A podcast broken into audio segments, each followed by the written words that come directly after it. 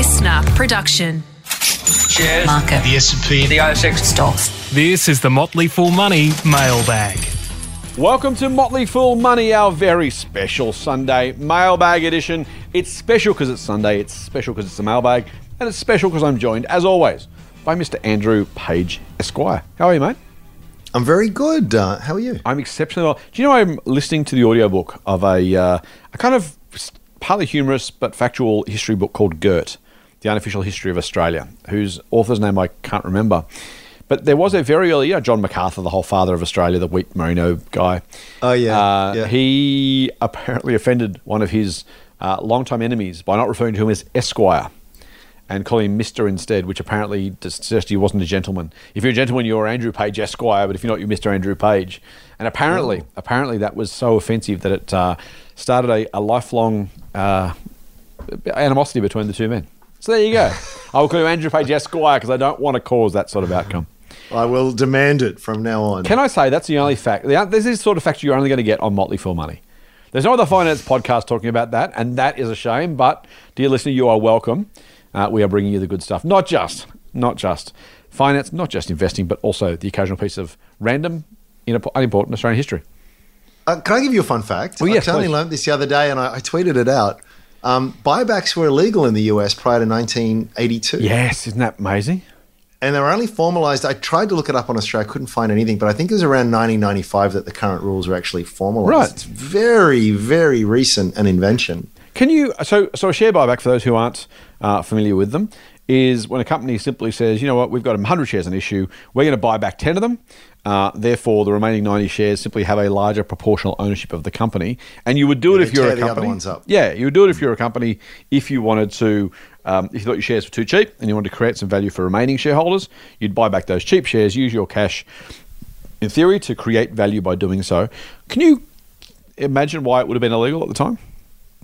Or do you know? There were there were some concerns as I a quick Google, Mm. so it's hardly a deep dive analysis, but I believe there were some concerns over the potential for share price manipulation. So you and I give ourselves a bunch of stock uh, that might vest at a certain price, or be you know options that might be in the money, and we just buy back a bunch of shares, which might not might not be prudent capital allocation, but sort of manipulate the price in our favor.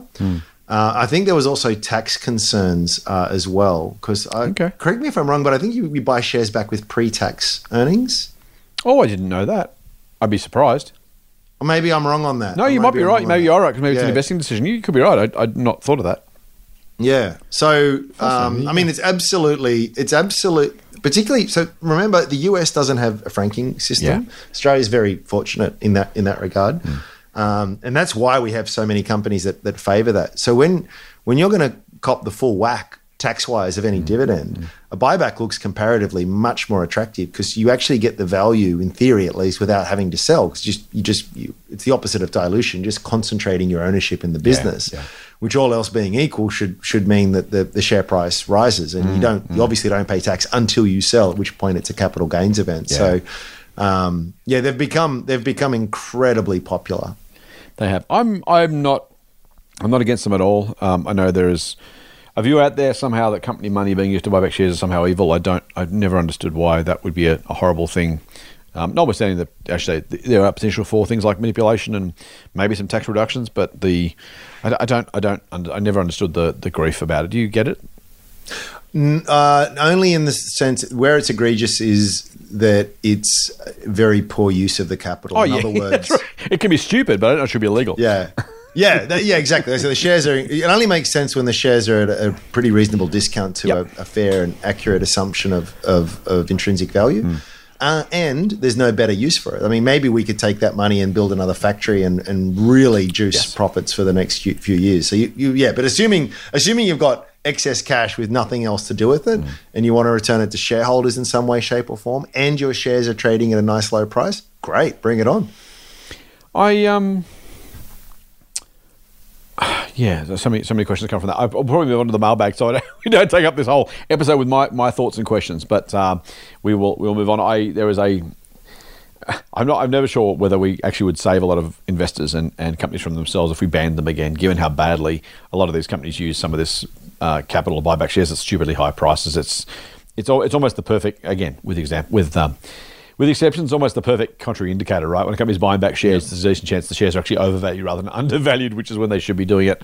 Um, yeah, let's move on. A question from Graham who says, anonymous, bugger, do that again. Hi, Scott and Andrew. I'm only 58, but I do prefer email, he says. I do so enjoy your podcast each week and the varied subject matter, rants, and banter. We did all those two things. One thing I find not covered in the press, which you did touch on in a recent podcast, albeit ever so briefly, is the impact of inflation on debt and by extension, the real versus nominal returns of investments. So I have three questions, says Graham. Or who wanted to be anonymous, but I forgot. Number one, given debt is nominal and given inflation is 7% plus, and given GDP is, I think, stated in real terms, is not the real burden of our government debt being inflated away fast? And as a proportion of GDP, is debt not shrinking fast? Yep. That's that. That's that's exactly hundred percent, Graham. You're so bang on. It, it's it's exactly what no one says. No one says that quiet part out loud, and no politician or central banker is going to say, actually, it would be really great if we could just sustain five or six percent inflation for a while because it exactly solves that problem. The other way, the better way to solve the problem is just to grow, really. That's just the economy yeah. just to go on a real tear. We grow ourselves out of it. So the, the debt to GDP ratio changes in, in that in that manner. It doesn't actually reduce the debt, um, right? It just increases our ability to pay the debt and makes the debt smaller as a proportion of all those things. Absolutely. Absolutely. And we, we actually, it's funny that Bunny Graham asks because, or Anonymous asks, sorry, Graham, we really dropped the ball on this. oh, no, I, I dropped the ball. Don't, don't, don't you take any blame for that one, mate. So That's all on of, me. Out of the bag That's now, all on me. The, um, um, it's funny because when we finished the last podcast, exactly what we were chatting about, uh, which is that you really want inflation to be at a point where it's bearable mm-hmm. and just before people start to really get politically active that's what that's what you want if if you're uh, if you're in the the cloak around, you know, in in in uh, the middle of Mount Doom as part of your inner cabal of uh, elites that are controlling the world. Um, you, that, that's how you own it. I'm joking. I'm, I'm being tongue in cheek. People, yeah, no, I know. I'm being I'm being tongue in cheek, but but yeah, ab- absolutely. Um. Two or three percent uh, in um, inflation and very stagnant growth yeah. is just going to make that a very difficult prob that debt a very difficult problem. Graham's second question. I've got nothing to add on that one, by the way. Graham's second question. I've heard various financial results, particularly in the US, being dismissed as not particularly great as they are not much better than inflation. I get that, he says, but we don't invest in real terms. We invest in nominal dollar. If a stock beats inflation and a little more, then is it not actually not protecting your real return? And if funded by, say, a redraw on your mortgage, then isn't inflation your friend? In a strictly mm. leveraged investment sense, he says. Yep. Yep. That, that, that is that is also absolutely true. I'm going to have um, half a. I'm going to take half a, an objection to that thought, only in the sense that a little bit better than inflation is fine, but you want as an investor the, the, the best return you can possibly get. I think the difference here would be if I get a 10% annual return three years ago when inflation was 1%, or a 10% annual return today when inflation is 7%, I'm just, I, it's not the, the, the, the, real return I'm getting. In other words, I've got to pay my bill still. So the, the amount of the amount of gain I'm making, I have less of it. I have more of it to. I had more of it two years ago to use after I covered inflation than I do now. And so I think there is some sense of that. While he's right that we invest a nominal dollar, we're spending those nominal dollars on increasing nominal uh, costs, right? Which is why we talk about real costs at some level. So yes, a four percent return in a three percent inflation world is better than a two percent return. But if you're only beating inflation by one percent, that's all you're going ahead by. You're increasing your um, you're increasing your wealth or your ability to pay your bills by the, the difference there. And so, mm. in a higher inflation world, if that gap is smaller, you're simply not advancing as quickly as you would otherwise. So, yeah, it's a nominal dollar game, but um, but but I think there's some element where it's just simply a case of you want the best possible return and measuring against the rising cost of living. I think is the right metric. Do you disagree, Andrew? I mean, it gets it's. A, I'm so. What am I trying to say? Uh, so many of what seem like obvious, almost like quote unquote dumb questions, are the best questions yeah. I find, and and they actually go to the heart of things, like you know, like what is money, you know, and but it's I mean they, they're just numbers, yeah. right? what what matters is the purchasing Yes. power. Which how is how many bananas right, is this? So yes. how many houses is this? How many Teslas Correct. is this? That's Yep. that's that is the only thing that matters. So if you want to feel great about yourself for your portfolio going from hundred grand to ten million dollars in the mm-hmm. space of ten years, well, just just ask yourself what's happening. there. I mean, go talk to someone who's you know from Zimbabwe or Mm, Argentina or. Or Lebanon, or you know, all these. Venezuela, fact, it's, yeah. it's crazy how often Mm-hmm. and common it is. Um, But yeah, the people who live under hyperinflationary conditions are going to find very little solace in some of those gains. So yes, yes, yes, yes, a hundred times yes. It met real, real returns matter. Often you and I are guilty of this Mm. because it's just gets complicated. But we'll often say the average long-term return for the share market is ten percent. Yeah, yep. Um, with with dividends reinvested, you know, and that's Mm-hmm. some years it's better and some it's worse, but just tends to average out that some. Some people will argue it's closer to nine. Others will argue it's close to eleven. Whatever. It's a thumb suck. You tend to double your money every seven years, but you don't double your purchasing power every year. Long-term inflation sort of usually around three-ish percent. Mm-hmm. Uh, very, by the way, historically very, very low. It's between 2011 and 2021. It was just, it was 1.9 percent. Can you believe that?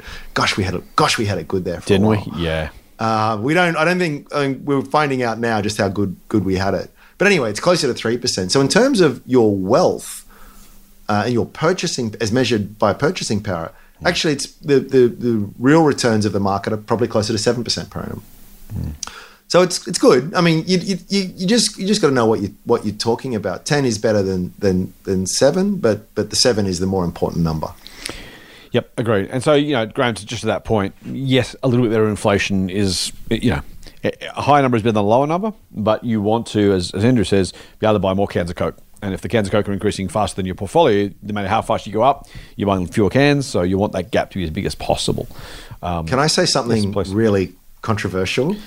I'm to do with Bitcoin? I'm more and more doubting. No, it's not. Okay, good. But but maybe influenced. Um, I haven't yet any. I, I took it for granted my whole career Hmm. because it was just what everyone said, which is you actually want a bit of inflation. You Yep. want two to three percent. Is it's actually that number comes from Australia. Yes, it's actually yeah. employed globally. All right, and you it became as an offhand remark from one of our earlier central bankers because it felt about right. So it's actually there's no there's no quantitative Yeah. analysis or big statistical Totally. review into that number. It's, it's actually someone say, well, we want a little bit that feels about right, and now Mm. it's official target. Um, I don't know why we need inflation. oh, that's Do you easy. want to have a go? Tell me. That's easy. Because if prices are going to go down in the future, then Mm-hmm. the whole economy grinds to a halt. No BS. I used to think that too. So why would So- you why would so, you buy a car I'll give you a today good if it's going to example. be cheaper in six months' time? Do you have you bought a TV in the last five years? Yes. Well, why? TVs get cheaper and cheaper every year.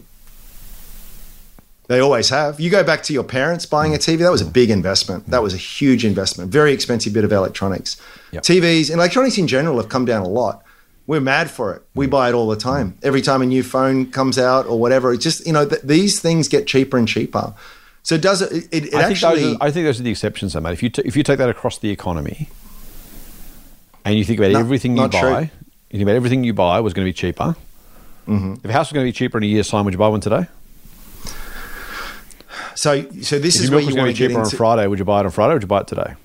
So, so what I'm talking about is if you want to talk about a hyperinflationary or hyperdeflationary mm. situation, mm. yep. And that's why hyperinflation is so bad, or very extreme totally. inflation is Yes. bad. Yep, yep, yep. And the same way that it's extreme. So, if I thought that a house was going to be 10% cheaper next year, no, I wouldn't. If I thought all else being equal, and, mm. and all else being equal, the pace of this deflation would pretty much align perfectly with, with productivity gains. So we just get better and more efficient at making things because yay science and technology, which is awesome.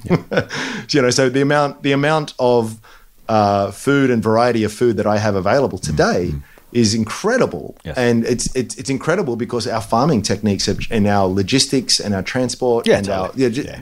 you know it's it's it's Fertilizer. actually Yep. Scale. it's actually gone down a heap. Yeah, yeah. Now, so if I want, so you, I think you're right to point it out. So if you want to say, if if productivity on average increases two to three percent a year, Mm-hmm. and a house was going to get two or three percent less expensive next year? No, I wouldn't because at, at a point I want a house, right? Yes, yes. And same as I want a car, I want a TV, I want to go on holidays, I want an iPhone, I want, I want, I want, I want because I'm a human and we all want and we want to consume.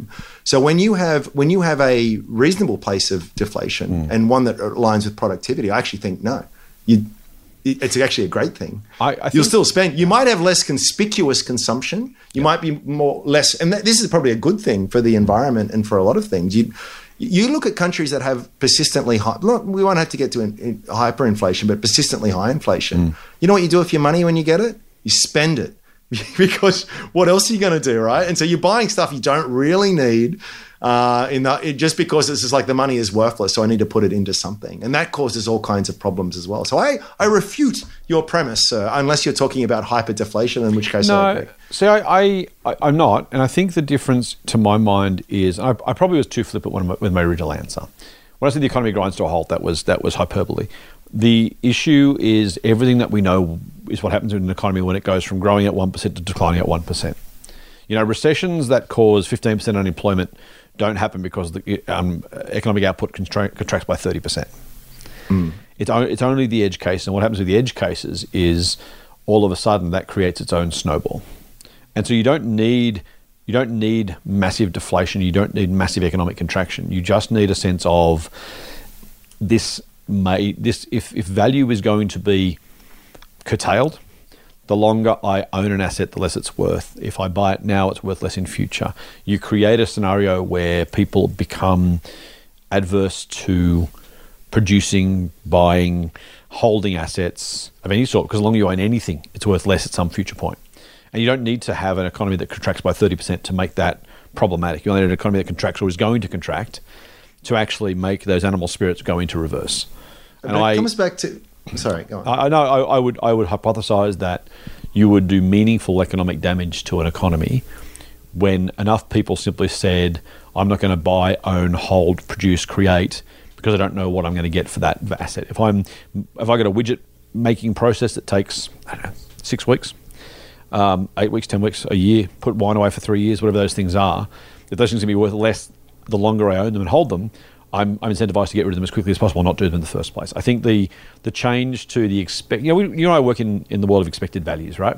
Um, in, that in that environment, I don't think it needs much to tip a, a- a growing economy into a contracting economy. And once you do that, and you can't get out of that because the same forces that suggest it will contract continue to be the case, uh, I think you cause meaningful economic harm. It comes back to Graham's point, though, right? It's only contracting in nominal terms. In real terms, I'm actually my savings are worth more each year, so now I can buy more.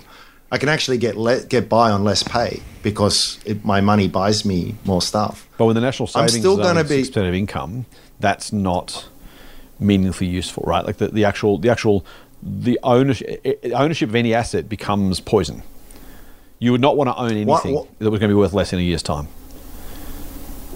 Wh- Why? No, that doesn't make sense. So let's say I've, let's say I, I want to run a uh, own a business. Yep. I want to put some money in now. Yep. Money that I can probably reasonably expect to be buy me two or three percent more each, each and every year. It just changes the hurdle rate, right? I'm still going to do it. Like if I can if I can make a twenty percent compound return on on this investment, Yeah. I'm going to do it. And, and human human optimism and ingenuity, I would suggest there will always be entrepreneurs out there that will go, actually, we could do this and we could do it better and we could capture more of the market and we can make a bunch of money. Now, if, if we're growing our earnings at 20% per year and there's 2% deflation, are you going to not do that? I, I think Is I think that thing but the not first- worth more as the business uh, grows? Your first point, though, Like- is the challenge for mine. Is why would you? Why do you? Why do you think you would be able to get that? That, that is, the return you're hypothesizing assumes the economy doesn't break in the first place.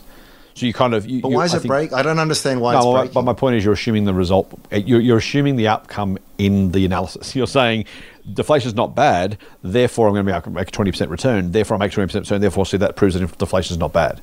You, you've, you've used the you've used the chance of a twenty percent return and said, I will obviously make this return. So, and in an inflation environment, see, therefore, it's a good idea. What I'm saying is that return itself would be in jeopardy. You can't use it as an input while you're assuming it's also an output of the same exercise. Like logically, I think it I think it falls over. Well, uh, take logic from first principles Yep. here. Like, if I told you that things are, you can expect things Yes. that you want as a human and a consumer to Yes. get cheaper each year. Is that a good or bad, or would you prefer they got more expensive? It's like, No, I want I want them cheaper. I would I would prefer something that I consume to be cheaper. If I'm going to hold any sort of asset that depreciates away, we, we say this every time, right? Don't buy a car because it's a depreciating asset. Take take that to its nth, nth degree. People buy cars all the time. Yeah, but but the best advice is not to for exactly that reason. So again, But, but, but, people people buy cars all the time. but my argument is it's, you don't need the whole whole thing to stop. You only you only need it to edge over. That recession's only declined. You know, last time we had a recession, the economy declined by 1.5 percent. The unemployment went up by six percentage points. Like that. That's that's that's the that's the leverage we're talking about, right? So you don't need to say. Yeah, but you're you're measuring you're measuring that you're you're you're you're um, choosing its worth through the through the current lens. So if you want to say so, generally recessions are bad because people lose their jobs. yes. Right. Um, uh, But they, but they the don't lose their time- jobs. But they don't lose their jobs because the economy goes to pot, right? It's it's the it's the psychic in, uh, impact of what happens. There is there's not there's only one and a half percent. We, we produced for every hundred things we produced last year, we should produce ninety eight and a half of them, and yet yet unemployment or the number of people employed falls by a much greater proportion. So businesses do different things because they expect the future to be worse. That's almost the point, right? So Why are we producing less for again? because we buy because people are buying less. Like, well, that that's a whole economic question. in See what I mean? You That- that's measure that's It's how you measure though. it. So if you actually want to talk about units, Yeah. like iPhones or Yeah. shoes or whatever, I don't think that people will be spending, will be buying less of them. I'm just saying they will cost less. Yeah, no, no. My, This is- my, this is my a point, deep- my this- point isn't production driven. My point is the, my point is the um, psychological, emotional, human behavior impact of a decline. So we have more people out of work. We have a disproportionate number of people who lose their jobs in a recession, and it's not because those employers all went broke at the same time. It's because people went, oops, there's going to be a recession or there is a recession, therefore I can't hire anybody. And then people say, well, I might lose my jobs, therefore I won't spend. Like it's, it's, tho- it's those behavioral implications that actually cause the damage from the recession itself rather than the fact that production goes from 198 and a half. Yeah, that, that, So that, pe- that in itself would people expect their savings to be worth more and their purchasing power to increase, and that's going to. I don't get the connection between what, is- that ex- starting that Yeah. expectation and then moving in, and then the economy moving into recession. my argument is that people will. So my, the recession analogy was, you don't need the whole economy to stop working for deflation to be bad. You need it to be slightly de- slightly detrimental to become its own self fulfilling prophecy, uh, like a like a recession. Use the recession. As I think some people would argue it actually gets rid of a lot of malinvestment. I think it, it actually increases hurdle rates for the allocation of capital.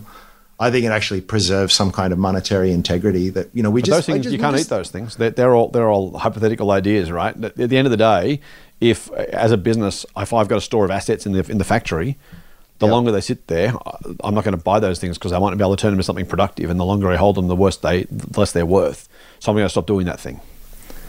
Like so people today don't try and manage inventories and I mean you're always going to do that. That's that's the same. I'm not like I'm not I'm not sitting under the current environment happily filling every shelf of my warehouse being full to the brim because it's an inflationary environment. In fact, it's actually still pretty crappy, right? Like you're always going to strive for efficiencies and value creation. That's what business is, Yeah. you know. And I, I don't. I, I I think it's such. It's like asking the fish what is water. You know, we are so in the system that we can't and we take it all for, for granted where i've actually i think if you come at it from a first principles view i know what you're saying and these are all the things i would have said a couple years ago because that's what the response has always been but i just don't think anyone's actually ever come up with just then an assertion that that's what it would be like the, you're trying to prove it disprove a counterfactual without us ever actually ever been in that counterfactual I know that that's, So- you're absolutely right, but that, that's what we're both doing, right? We're both, we're both arguing a, a view of, of human society and what we think would happen yeah. next, and we're just we're just taking Yeah. different perspectives. I, I'm no I'm no more demonstrably right than you are demonstrably right or wrong, depending which way we want to look at it each. But Mm. I, I I think I think a I think uh, so. I'm I'm a, I'm a human behaviorist at, at heart, right? When it comes to most of the things I've learned about investing, the more we do this, the more I think human behavior is all that matters brands, values, work. You know, everything everything comes down to how do I feel about the system that we operate in. And to your point, had we had we always, you know, had the fish always lived in air, we might be happy with a deflationary environment. My my concern would be taking eight billion people in the world and saying, actually now it's deflationary rather than inflationary. But trust me, everything's fine. Keep doing what you're doing. I, I don't. Mm. I don't think we get away with that. I don't. I don't think human behaviour, even if even if you're technically correct in, in a in a controlled environment state or in a state that starts with either zero or it's always been like this. Do I think it'd be horrible? No. We, humans would have found a way to thrive in a in a deflationary environment. So I don't think your theory is wrong. My my mm. issue comes down to if we went from X to Y and made that made that. There's people who talk about degrowth, right, as the answer to our environmental problems. And I don't even think I'm talking. I'm not. I just want to be clear. no, no, I'm I know, not I know. about are. No, degrowth. what what I Yeah. was going to say is, I don't think they're. I don't think they're wrong. I think that's. I think that's a perfectly solid, sustainable way to live on the planet. Do I think humans being humans, with our love for greed and capitalism and making more money and making more things and doing more stuff, do I think we can get there? No, I think. I think it's. I think it's fanciful. Not because theoretically it's not possible, but because our society, our cultures don't do that thing. And that's so that my, my take on, on your suggestion is not that deflation couldn't work in an alien environment or from zero if we'd always done it, but that making that change would be such a dramatic shock to the economic system because of our behavioural changes. I think that alone mm. would be enough reason to suggest that just that just whole what do you mean this is all different? I don't know what to do now. I don't know what's going on. Either we go, that's really scary. Oh, it's okay. Or we go, that's really scary. The economy grinds to a halt. It's like, oh, hang on, we have got to stop doing all the things we're doing, and we don't really know what to do. And the way I think, the way I perceive the world changes. I don't think you can make a cultural shift like that on a global scale and expect there to be no negative impact. Yeah, yeah. Well, technically, we're meant to be answering other people's questions, Apparently. and not mine. But but I will I will just I will I, I guess I would say is is that we, we just had a decade of virtually no inflation, Yeah. and if if if it happened to have been negative one percent over that period, again, we live in this little bubble where we're obsessed with this kind of stuff. I think. You know, Joe Average just out there getting on with life, Yep. working a job, saving, and that. Had we lived in a world where inflation sort of swung gradually Yes. to sort of neutral, and then I, I don't think you'd know. All you'd notice is that actually, you know, prices aren't going up. Hmm. That's a good thing.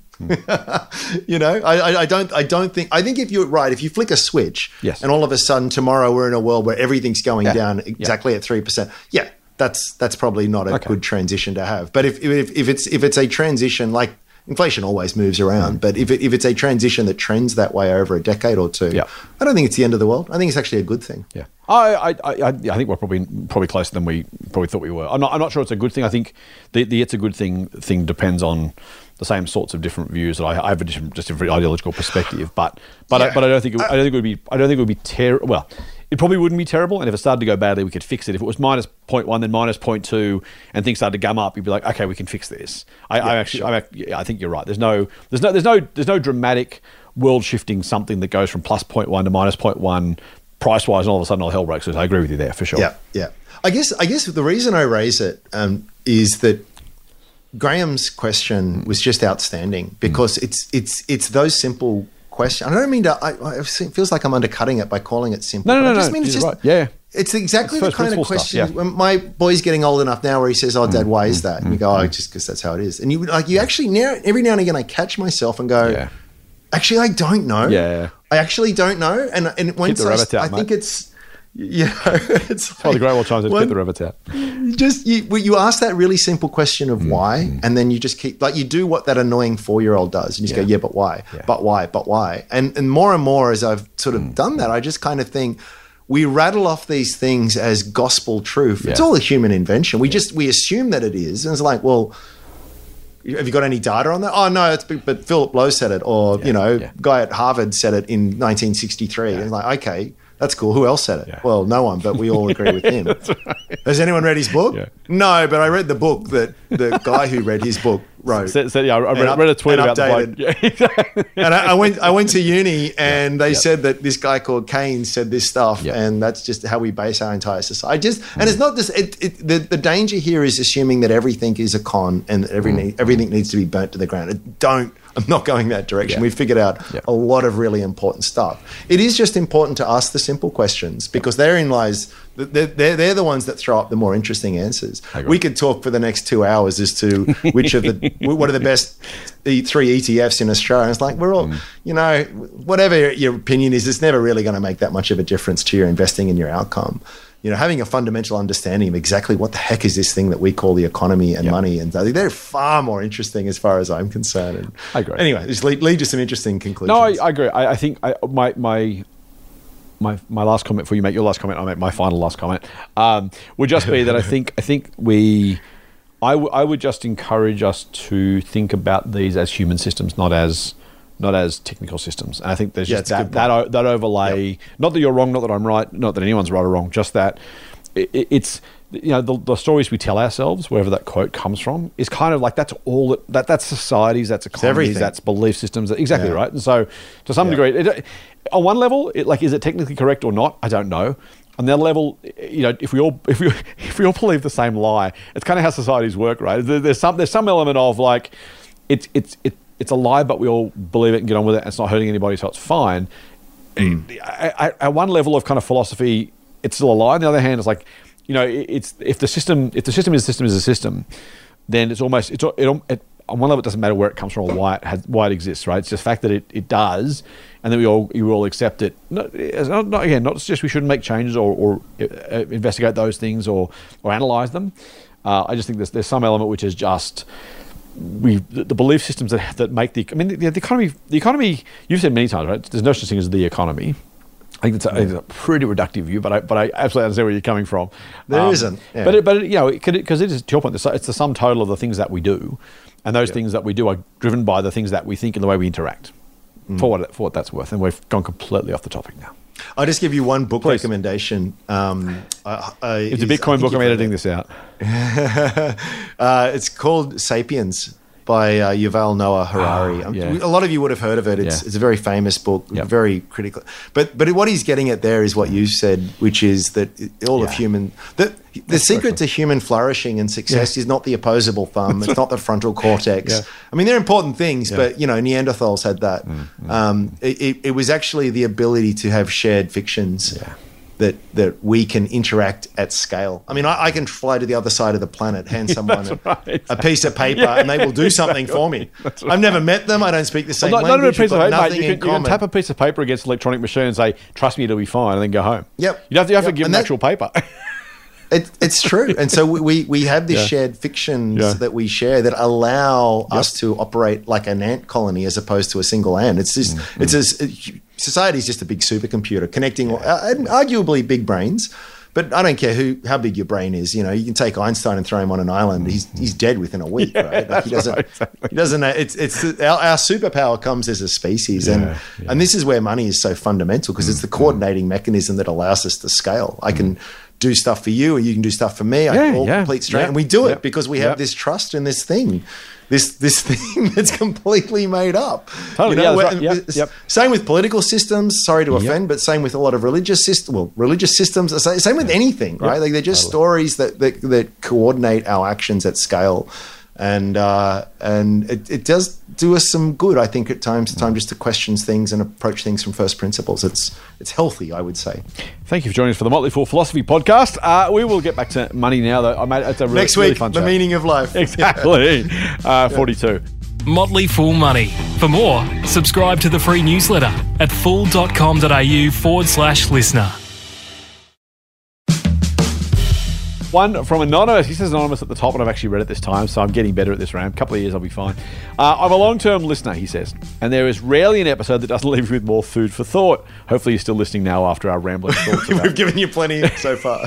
or not. What are you people talking Yeah. about? I would like to know the process you go through to determine when it might be time to further invest directly into US shares, given the current level of the Australian dollar. My view is US tech shares are closer to the bottom of this downturn than the top, and it might be a prudent time to start buying into that sector of the market. However, I'm not sure how to calculate the currency risk. I would welcome your thoughts on this. Thanks. I look forward to more food for thought. Now, remember, we've talked about this a, a few times in the past in terms of US dollars. Why I wanted to throw this question in, I almost said the name of the questioner again because I'm not very good at this, um, was the combination of the juxtaposition of the share price and the currency. Because at one point we would say to people, don't worry too much about the currency. It would be not unreasonable uh, if I draw a long bow to say, well, don't worry about the share price. It's only it's only the price you're paying. Yeah, it's, it's, it's some it's some. Speaking of a question we just answered, it's it's only it's only a made up number. It's just you know it's a representation of something. Um, and you know if we if we lived in if we lived in the US or, or the company was listed here, we wouldn't have the currency question to answer. But it is a function of the share price. I mean, you know, daily. If we said let's ignore the currency, you could do that. And then you could simply say, well, okay, what's the Australian dollar value of, let's call it Apple, because I don't know Apple shares. The, the Australian dollar value of Apple shares, or the Australian dollar price, I should say, to be more clear, is X today. and tomorrow it'll be Y, and the day after it'll be Z. And I think it does behove us at some level to say, well, hang on, the combination of that and then the future value in Australian dollars uh, on the same basis has some worthwhile consideration at least. And so if we kind of express it in share price terms, the whole ah, don't worry about it thing kind of goes away a little bit, or at least it puts in a different context. And I just thought the way he asked the question, just combining the two, was worth just. Oh, well, I guess my question to you is: Does your view change versus previous times we talked about this sort of topic, given the combination of the share price and the currency? No, and it depends what game you. Love it. It just. I mean, it's such a natural question to ask, and it's a question I've wrestled with in the past, and and now I don't think about it at all. It depends. So if you're if you've got a bit of cash and you're looking to invest that for the next two or three years, and you've got a certain view on the outlook for the U.S. economy and tech stocks, and you're right, mm. then well that'll inform you of what to do. Mm. But I don't know if you're right, and it's not because I think you know. I just I, I've been we've just had this big conversation today and also in, on Friday's podcast Yeah. about how diabolically tough all of these Yeah, forecasts are, and people with you know the best education, the best resources in the world get it wrong continually because it because it's hard. It's, it's a dynamic, chaotic system. So so the answer what what most people will tell you in that response to that question will be. Mm. Well, I personally think the US is going to do this, and you'll probably get a better price. And that, that, that will just inform the decision because they will lay out a very specific future based on their mm, expectation. Mm. I think you need to have a bit more humility to it. And I would say you can't do it, full stop. But but if you can, then then well, you do do whatever that tells you to do. If you but if you acknowledge that you can't do it, the, it's a more broader question, which is, am I investing for a meaningful period of time here, mm. like you know, five, ten years, sort of plus? Do I believe that the US, um, as a um, uh, what's the word for it? There is there is such a something. The US has got so many problems, but there is something so special about the culture, the the the the the, the, the business, the commercial, the Silicon Valley, the the vibe, you know, all of Mother, that. They yeah, just yeah. get it. They just get it. They've they've got this wonderful system that allows experimentation and flourishing. And mm, there's no mm. there's no great accident that the biggest best companies in the world have all come out of the US. And so, although I think it's probably an empire in long term decline, I mm. think I'm not going to be betting against that over the next few decades, and particularly on, on the on the commercial front. Society may go to hell, but they'll still have some incredibly uh, capable people. So that, and you might disagree. And if, in fact, if you disagree, well, don't invest in the US. But I'm saying if you do think that over time that currencies will probably fluctuate around, economies will go into booms and busts and back and forth and all around again.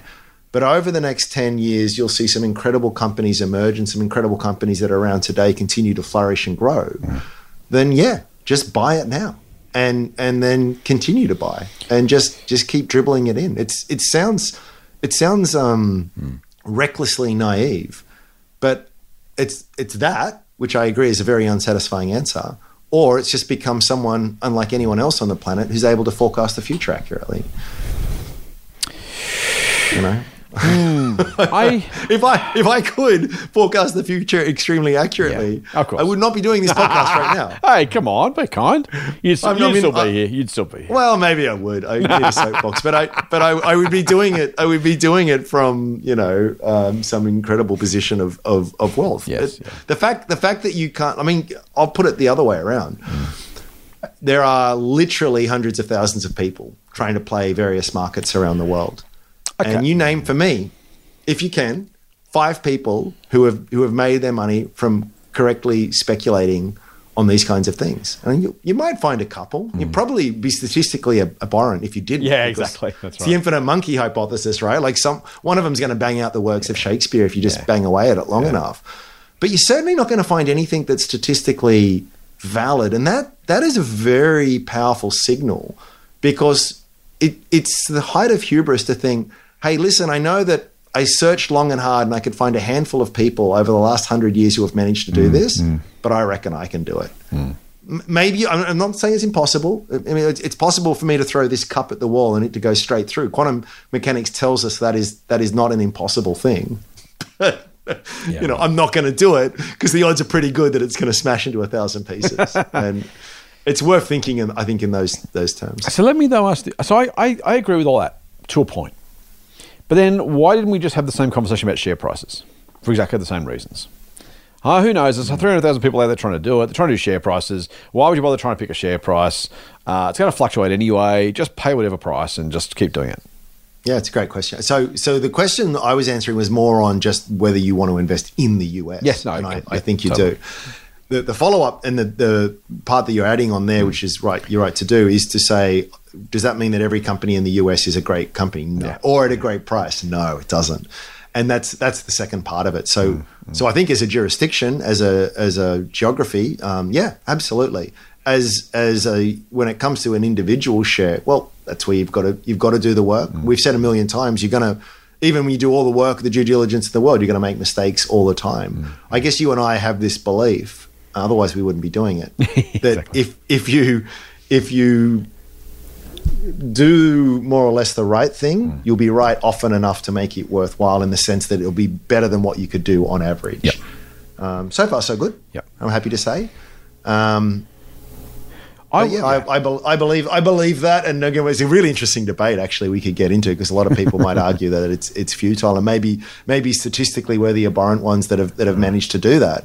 Um, but yeah, better or worse, I, I I tend to I tend to think if you take some very simple concepts very seriously, and you apply them over a long enough period of time, and uh, you'll you'll probably do pretty well.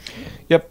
I don't have anything to add other than what I've said before, which is I, I take a slightly more interventionist view to you, which is just, you know, there is a very, very, very big middle of the bell curve where trying to predict what comes next is silly.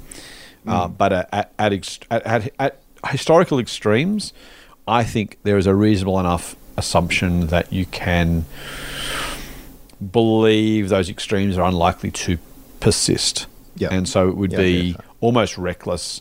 At a dollar ten, when the, when the Australian dollar is buying a dollar ten US, uh, you're mad not to put money in the US, but you're equally mad to try and bring US dollars home. It just it just was at, at worst it was going to stay there, and that was super unlikely. But at worst it was going to stay there. It was probably going to go lower. And so bringing back money unless you absolutely had to at that point was silly. At 45 cents US, sending any money um, to the US made zero sense, and not bringing it back would almost be you know criminal because it was unlikely to stay that low. Or if it did, you're still on a you know low heads I win, tails I don't lose much type type scenarios. At, at something closer to the averages, I think that at the fat bit of the middle of the bell curve, you're wasting your time trying to predict. So I, I think there are circumstances and exceptions where it's a bit like share prices, right? Um, do I think uh, BHP is worth buying? Uh, most of the time, probably not. If shares get to 45 cents, I'm probably going to buy them. And if they're at $400, will I sell them? Yeah, yeah, pretty certainly. Not because I know everything about BHP, just because law of averages, I'm, I'm probably going to be doing pretty well if I get presented with extremes, even where my predictive powers of the specifics of what the future looks like aren't great. I can probably also still recognize meaningful over undervaluation as a as a concept rather than needing to be specific about then what will happen by date X in the future. There's a, there's a few there's a pretty Hmm. small handful actually of of super powerful um, the cool kids these days call them mental models but Yes. you know concepts or ideas Frameworks, yeah. and frameworks um, uh, and I think one of them that you've just touched on there is is what you call mean reversion which which is very powerful under a lot of Mm-hmm. Yeah. different things Yeah.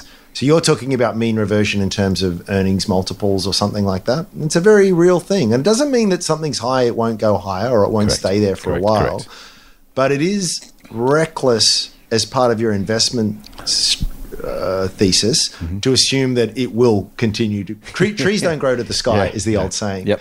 And uh, a company can be expensive on 50 times earnings and then it could go to 100 times. But Mm-hmm. more often than not, you're going to find that it goes back. And just for a point of reference, on the ASX, the average PE multiple is 16 or 17, I think, from memory. Hmm. And so, uh, again, you wouldn't you wouldn't certainly trade to, to deliberately use the term trade as opposed to invest around that. I absolutely think that's absolute madness. Um. Yeah, but I think it would. I think it helps when when you're trying to work out what is good value. I've, I've got actually some stocks in my portfolio trade on eye-watering PEs. Yeah.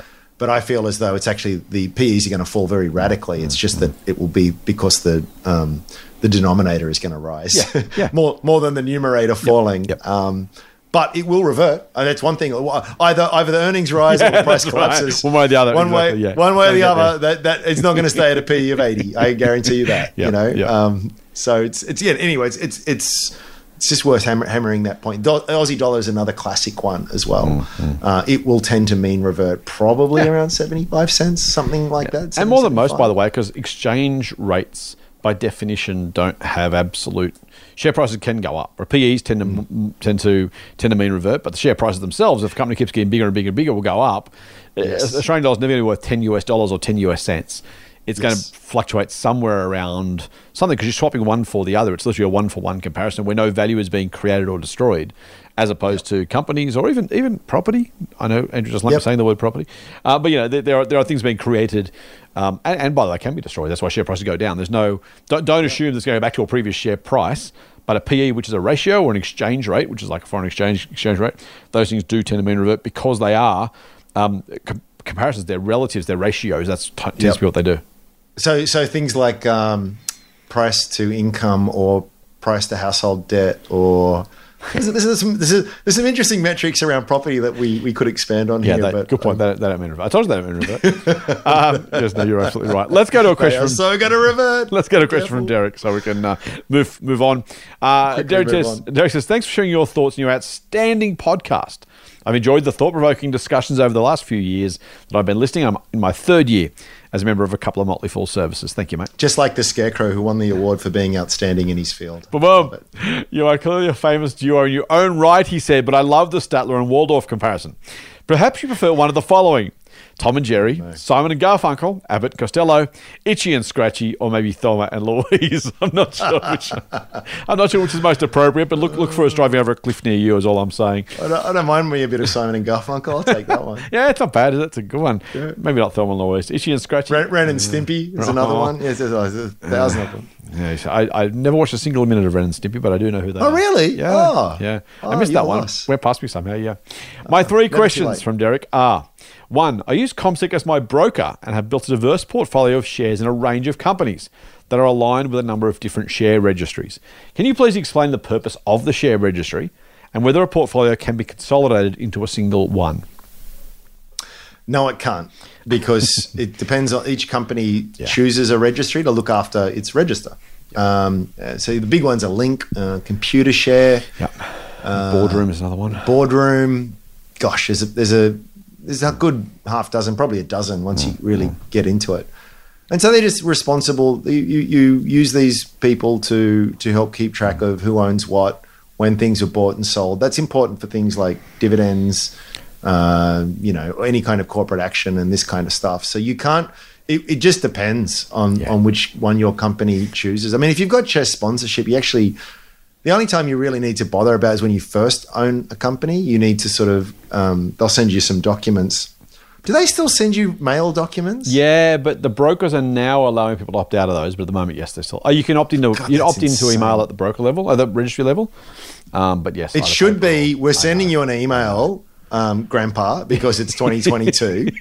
and if you want us to send Yeah. out the hard copy, opt- we yeah, will. correct, correct. okay. Yeah. Send your courier pigeon to this address. or tap into this telegram and we'll make sure because it's absolutely the amount of the amount of wastage anyway Yeah. that's that's favorite like hobby horse of mine to rant on that but um, yeah you'll get some you'll get some forms and like what Hmm. fill out your tax file number your address Yep. your bank account that kind of stuff There are still of some. uh, um, they, they, the payment records are held via those guys, and particularly if you own a REIT or a what they call stapled security, don't worry about that. Mm. Uh, but a lot of uh, also the ETFs. Um, you get tax statements at the end of the year, so you do need the registry details for those. So yes, when you first Yep. sign up, but you will need it for tax purposes every year to actually access some of those ETF or, or um, REIT statements because they have a whole lot of different tax considerations Mm. that go into your tax return. I want to say I'm just furiously I was hoping you'd speak for a bit longer I here, will, while, wanna while I do that, while, I, while you do that, um, I am flabbergasted these days that that tax stuff can't be just sent through straight through the ATO. If you give your oh tax Oh file gosh. number, like, say, why do I have to print out and send? Like, just link the whole bloody thing together, right? You got my TFN, you got my details. If I don't want to give it, I don't have to. But if I do, just suck it straight through. Why? Why I have to print out and send in a copy of that bloody tax report so they can put different numbers on different lines? Like, surely that's got to be gettable. Oh my goodness! Why? Yeah. Why is it so hard? Yep, absolutely. Um, I was going to say, Computershare has been one of one of the unsung heroes of the ASX. It's just been a phenomenal phenomenal investment. I remember, get this, regrets. I've had a few. Uh, I started working in this crazy space in in the late 90s, Uh-huh. right in the in the tech bull, bull uh, the tech uh, bubble. Uh, Yep. it's a fascinating time. Mm-hmm. Um, but I bought shares in on Computershare. I want to say about three bucks or so, and uh, long story short, they're like ten times that much at the moment. But but they have consistently consistently delivered. They've had periods that they've got washed out. Like they they sort of align to market cycles. So obviously the GFC wasn't great for them. You know, Interest rates too.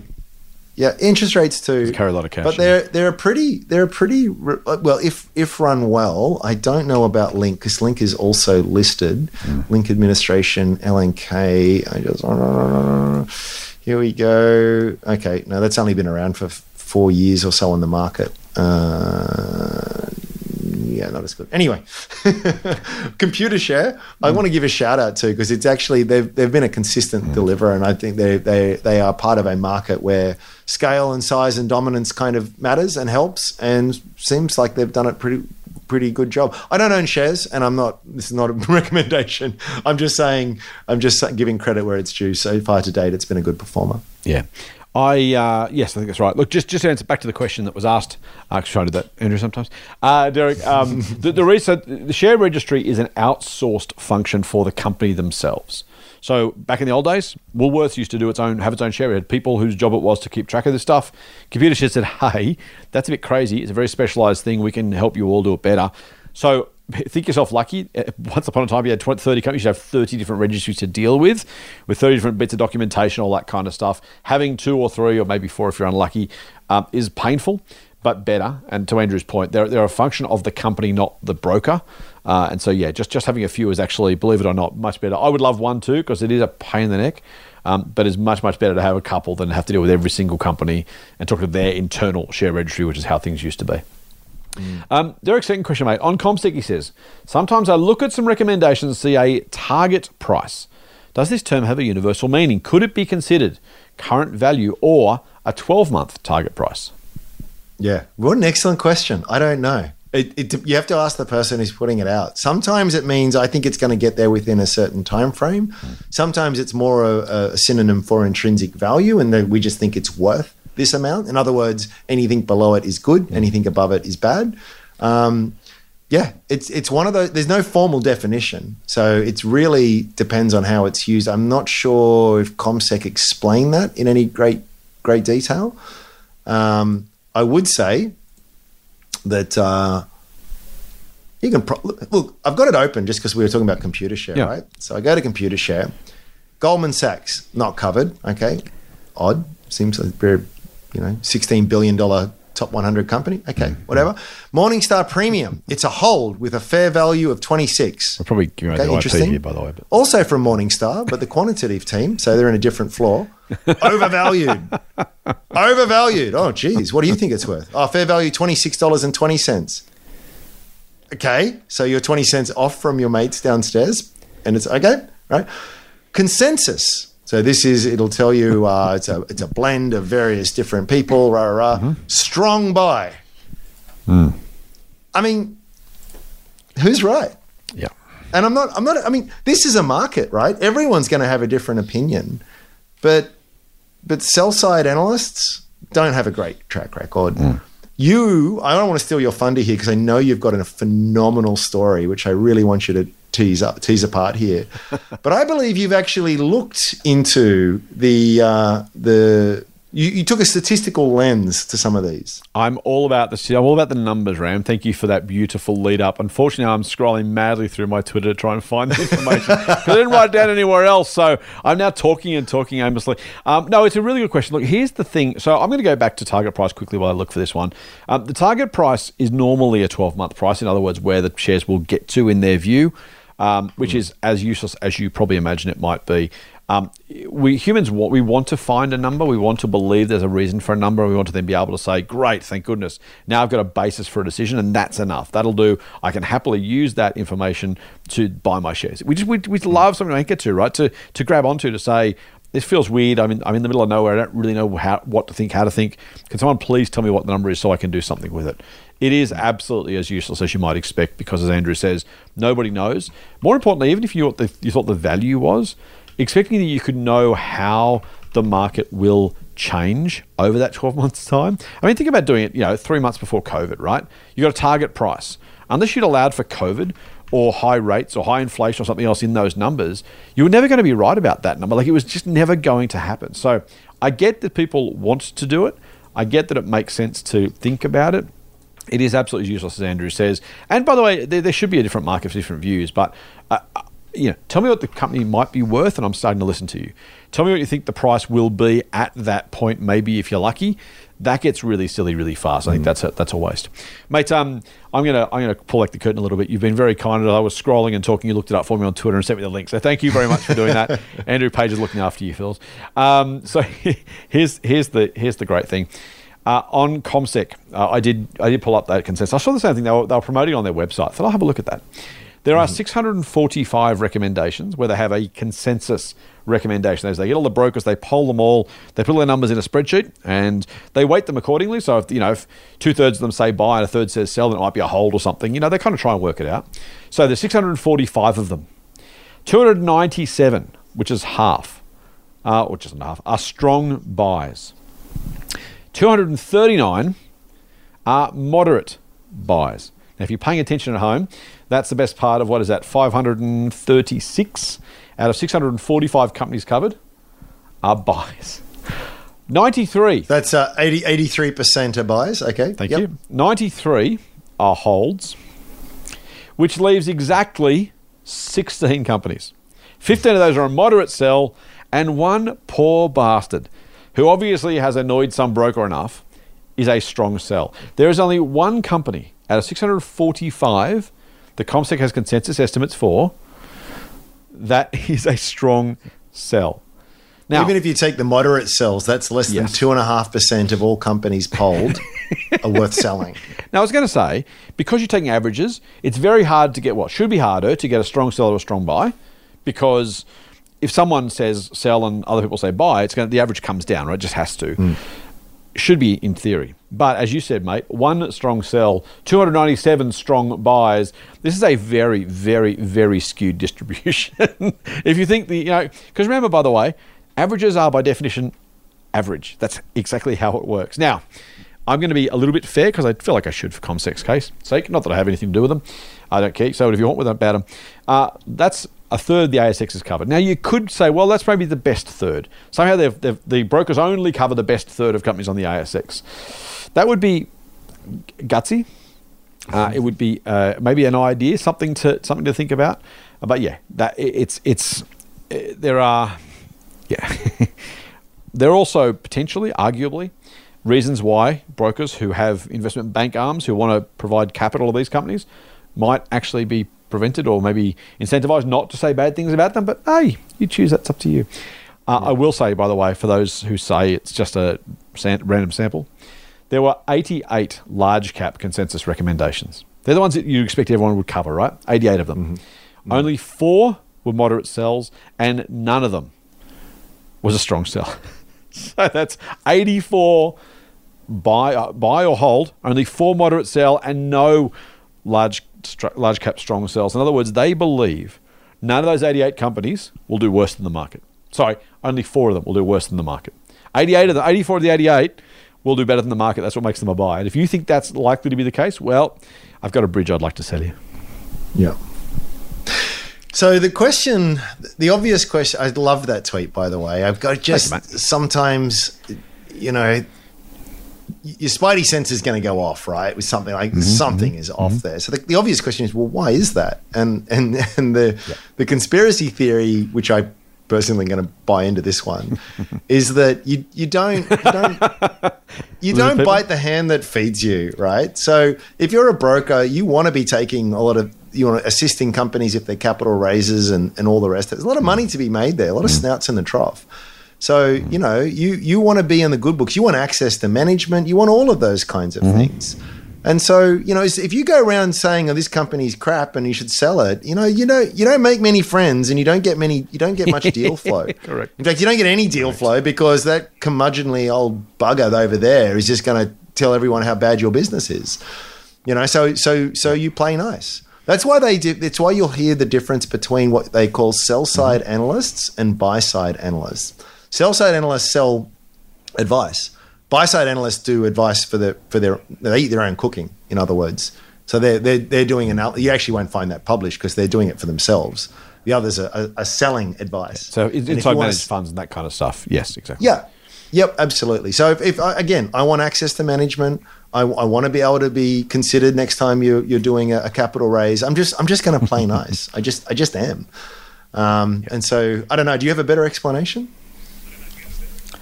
Nope. uh, oh, look, you know, I, I, I, never want to be, I never want to be, I never want to be that that guy, right? Who can only ever see fault. So maybe those companies are incentivized to only cover better businesses in the first place. You're not going to cover the crap stuff. So if there's 600 companies that are covered, there's 1,200 not. Maybe all 1,200 are sells, and they're only covering the buys. I mean, there's there's there's some there's some possibility that's true.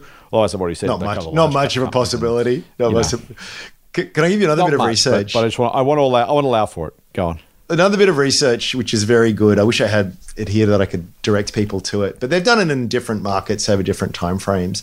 Is that generally we all know that the market tends to go up over time. What might be a bit more surprising is that the like the lion's share of the gains are, are really underpinned by a small handful of companies.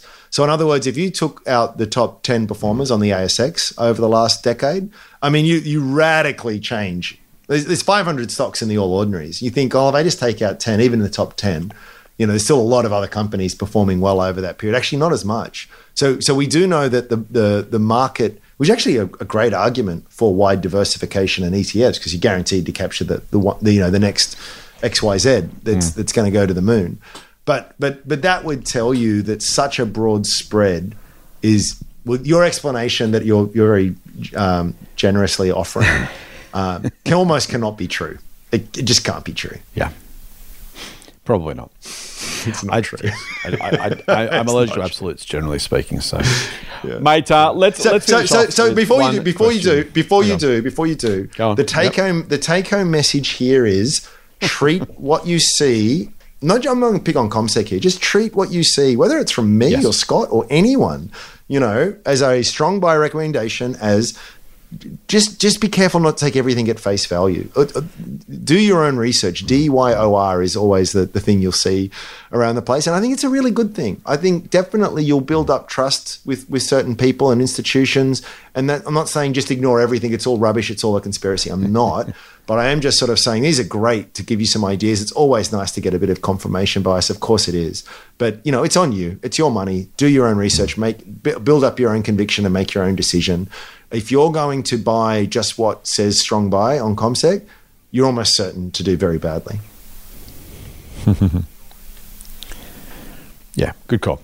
I, will say, by the way, this isn't CommSec's research. They are just pro- they're pr- providing or producing, publishing the, the results. So uh, just be, to be fairer to them, uh, the brokers they are asking for their research, the ones who are providing these stats. CommSec's not filtering, as far as I'm aware, uh, or, or, determining what or how it's published. So uh, it, it's it's an issue with the industry, not just with CommSec. Hey, last one really quickly, just because I thought it was a bit of fun. Um, I don't even have a name for, for this person, unfortunately, come from a member services team. Uh, hi, Scott and Ramstein. Scott and Ramstein, is that like Rodgers and Hammerstein? I don't know. I have been learning a lot from the uh, podcast and was glad to share it with uh, my retired parents. Like, oh dear. I think on. I think we've I think we've got a very big lag here. I'm sorry, sorry, listeners. I was just gonna I was just gonna um, socially signal how cool I am, um, which is Rammstein is a German death metal band. Uh, you, you wouldn't you wouldn't you wouldn't understand, Grandpa, but I'm just I'm just cluing you in. you and your Ren and Stimpy references and your Ramstein references. There we go. Let's move on. Uh, I like a lot of retirees. They have a sizable cash position and want to roll it over into term deposits. Term deposit rates seem a bit all over the place. And with more rate rises in the coming months, my father asked if he should take the rate now or wait a couple of months and get a higher interest rate then. I dusted off our famous, sorry, our favourite Ramsism and said, it depends. Depends. He was intrigued. On one hand, I continued, 4% for 12 months is a good rate. but savings accounts pay monthly at 1.6%. So it might be better to sit in the savings account until a better rate comes, then lock that in. I quickly got out of my depth on the small print, says our questioner, so I'm reaching out to the pros. Here are some questions. So he says, if I have one account for 4% for 12 months and another that was 4% for three months, but I rolled it over four times, would I end up with the same amount? The answer is yes. Yes, yes, you would. What does calculated daily and paid monthly mean? Does it mean there's some compounding going on here? Ram? Yeah, so they so what what they do is uh, they have to work out how much interest to pay you. So if they calculate it, they'll look at how much balance is there, and they'll go, okay, that's that, I'll times it by the annual interest rate, and I'll divide it by 365. So that's the day's interest.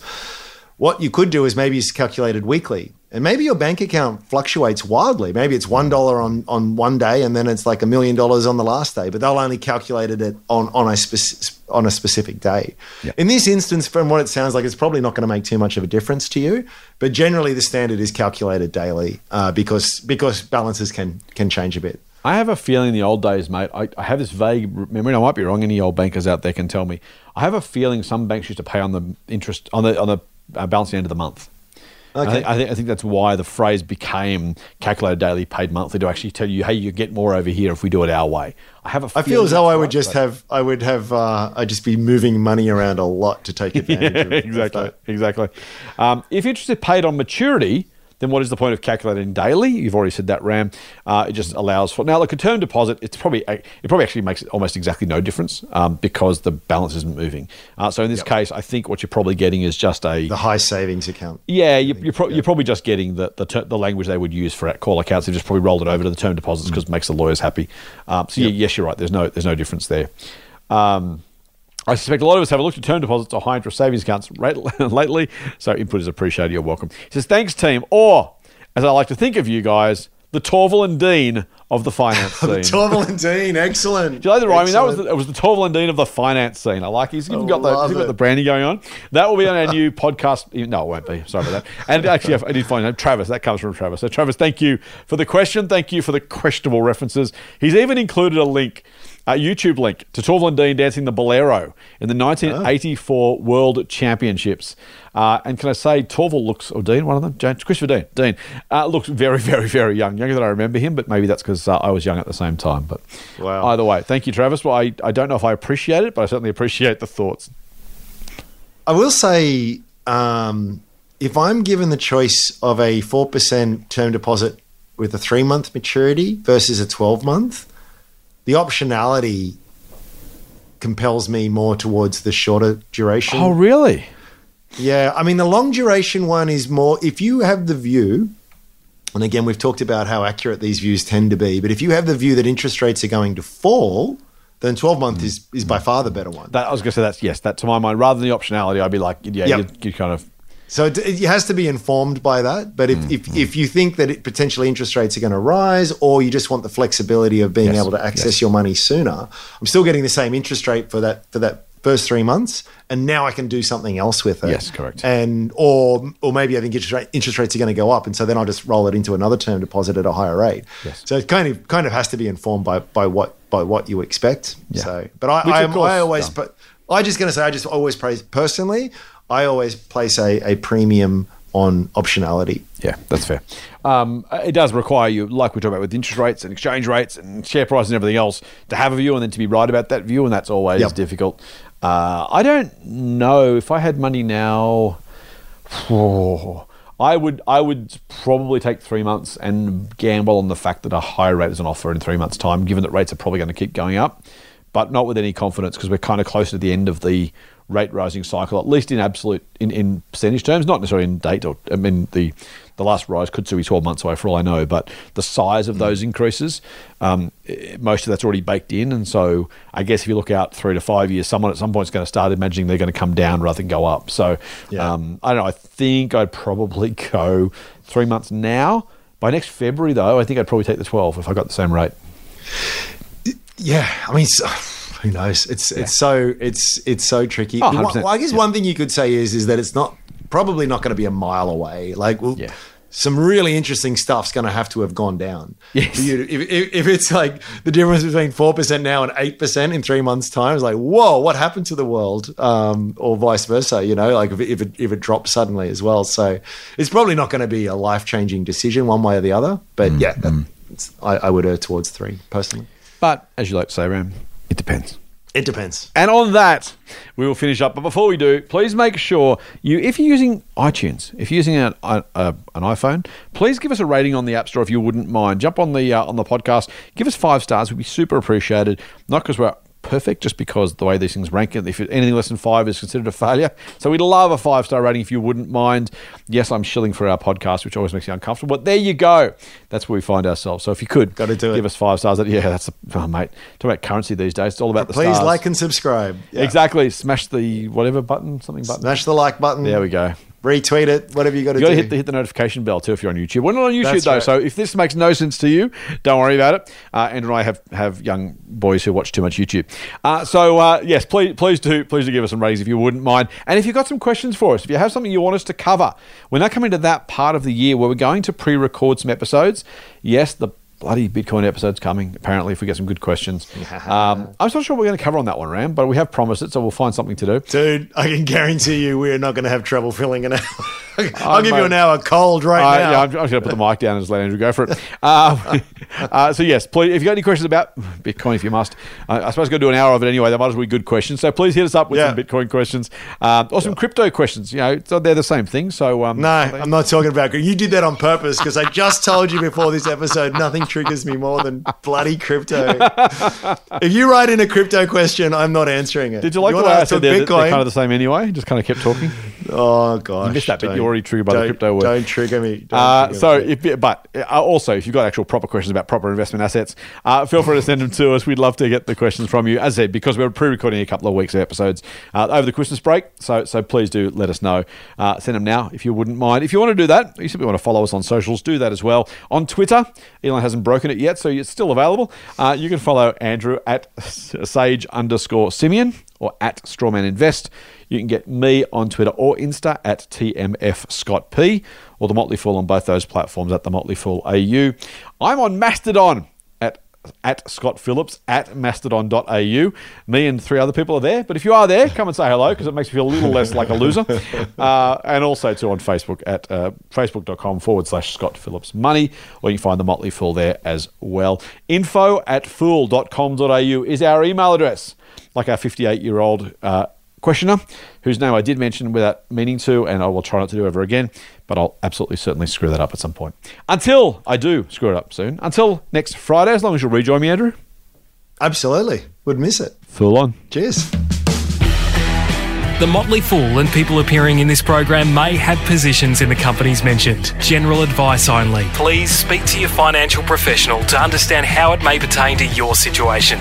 Subscribe to the free newsletter at fool.com.au forward slash listener. The Motley Fool operates under Financial Services License 400691.